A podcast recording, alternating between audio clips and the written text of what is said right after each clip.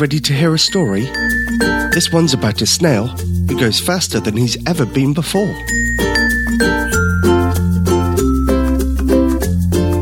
Snail Goes for a Ride by Tara Fox Hall. Snail carefully peeked out of his shell. Sunshine was streaming down with fresh blue skies above. A beautiful day, he said aloud, then began to slowly crawl out from under his large flat rock. Snail had one speed slow. Slow was safe. Safety above all else, he thought to himself while stopping to sniff a large daffodil bent down by last night's rain. There's no need to rush. He crawled over to the long broken down fence, then up a long blade of grass. He stopped to look around every few inches. Snail loved to see the world around him, which was hard to do, being only two and a half centimetres tall. Snail was just turning back to move when suddenly something hit the blade of grass, flinging him into the air. He twisted quickly, then hit something. He clung onto the piece of plastic, holding tight, and there was a loud roaring sound. Hey! cried the snail, shutting his eyes tight. Then he realized the wind was rushing past him, but nothing else bad happened. He opened his eyes and looked right. He could see everything. Snail was riding on some kind of machinery. It was tearing through the grass, cutting the long blades short. There were flowers bordering the grass, most of which he'd never seen.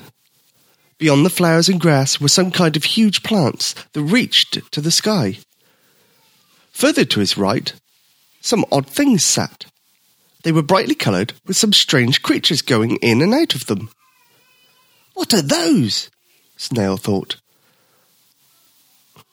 Some kind of large ants and their houses. He looked to his left. One of the creatures was riding on the machinery with him. As he watched, it moved his legs and arms, and the machinery they were riding on stopped moving and went in the opposite direction. Suddenly his view vanished. Wow! Snail said. He was so excited he forgot to be afraid. Little by little, he crawled up the side of the machinery as everything was moving until he was at the top. The world stretched out before him. It was so big. And he wasn't going slow, he was going fast. And it wasn't bad or scary, it was fun. Snail rode the machinery for the next hour as it cut the grass, enjoying the flowers and plants and all the creatures. He hadn't known there were so many bees, birds, rabbits, or frogs in the world. He'd never seen so far before. It was the best day of his life. Then, as suddenly as it began, the machine rattled, slowed down to a crawl, then stopped. Snail blinked and turned around. The creature got off the tractor and walked away. No! Snail cried as loudly as he could. I want to see more. Don't stop now. But the creature didn't come back. Snail noticed that it was close to dusk.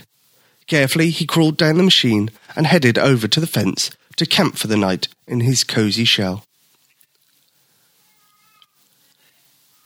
Now Snail listens carefully for that roar as soon as he hears it, he moves fast to climb that same grass blade to catch his next ride. The end. If you like this story and you'd like to hear more, please tell a friend. You can also help by getting your mummy or daddy to leave a review on iTunes. And that's exactly what some of you have done. This one, all the way from South Africa, says My son Matteo loves these. We listen to every morning on the drive to school. Thank you for making the start of the day so much fun. Rita and Matteo in Johannesburg, South Africa. The next one comes all the way from Australia. We both really like listening and relaxing to your stories. Thanks so much, Jonah and Joshi from Melbourne, Australia. This third one says, My kids love these stories. My oldest, Taylor, asks for these every night. She needs them now to fall asleep. Keep them coming. Gosh, that's a lot of pressure and this is my first review from Indonesia. It says perfect bedtime story. I live in Indonesia, and my baby sleeps to your story every day. Keep it up. Thank you for those wonderful reviews. If you'd like to hear your name read out on the next story, please ask your mummy or daddy to leave me a review on iTunes.